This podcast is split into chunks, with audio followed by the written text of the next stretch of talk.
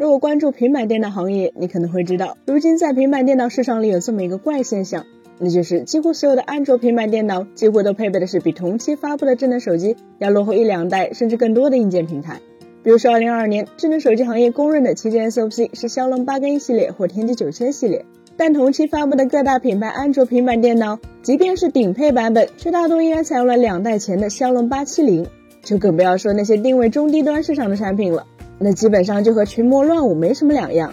为什么会这样？其实只要看看销量数据就会知道，因为隔壁的苹果 iPad 家族确实是太强势，在苹果自研处理器和自有生态的加持下，iPad 如今已覆盖了从两千多元的中低端到万元以上的旗舰市场，特别是在产品使用寿命、专业软件的适配等方面，优势更是极其巨大。在这样的背景下，绝大多数安卓厂商自然就只能动动脑筋。将更多的成本花在屏幕、音箱、手写笔等方面，同时在性能定位上退而求其次，最终使得自家产品能够用两千元的价格去实现看起来好像很高端的功能，吸引一部分囊中羞涩但又什么都想要的消费者。看到这儿，可能有的朋友会说，那三星呢？他们不是有对标 iPad Pro 的 Galaxy Tab S8 系列吗？而且用的还是骁龙八跟一，这不妥妥的是顶级旗舰安卓平板？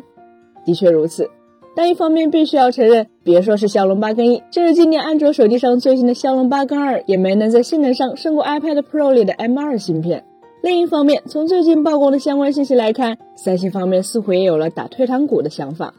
近日在相关报道中显示，三星似乎将为 Galaxy Tab S9 系列增加 IP67 防尘耐水功能。要知道，以前三星旗下的高端平板产品中，只有专为三防设计的 Active 系列才具备防尘耐水能力。因此，这或许将会是三星平板电脑的主流产品线上首次具备防尘耐水特性。那么这意味着什么呢？要知道，平板电脑，特别是定位高端市场的大屏平板，不同于手机，通常是不会有人手持着边走路边操作的。所以，给平板电脑增加防水功能，显然不是用来让它抗雨的，而是会更偏向家庭场景中的一些可能会出现的场景，比如浴室、厨房等。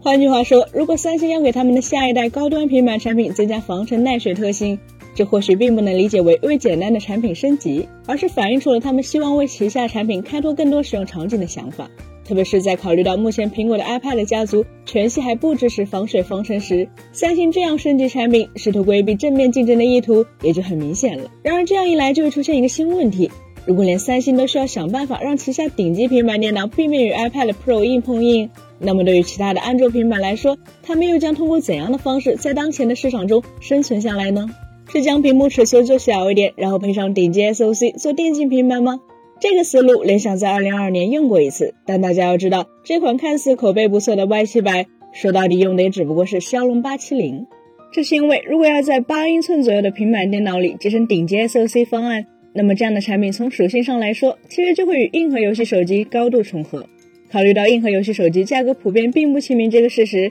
所以很难想象高性能的电竞平板究竟能把价格压得有多低。那么是将算力水平再降低一点，但配上一个模块化的音箱底座，多内置几个麦克风，搞成可变形带屏智能音箱吗？虽然据说谷歌尚未发布的平板电脑就是这个思路，但问题在于国内市场中那些普通的带屏智能音箱，配置也好，价格也罢，早已是低的不能再低了。传统的平板电脑就算再怎么阉割，也很难指望与只卖数百元的智能音箱打价格战吧。所以思来想去，对于当前的安卓平板电脑来说，或许只有教育市场还算是个不错的生意。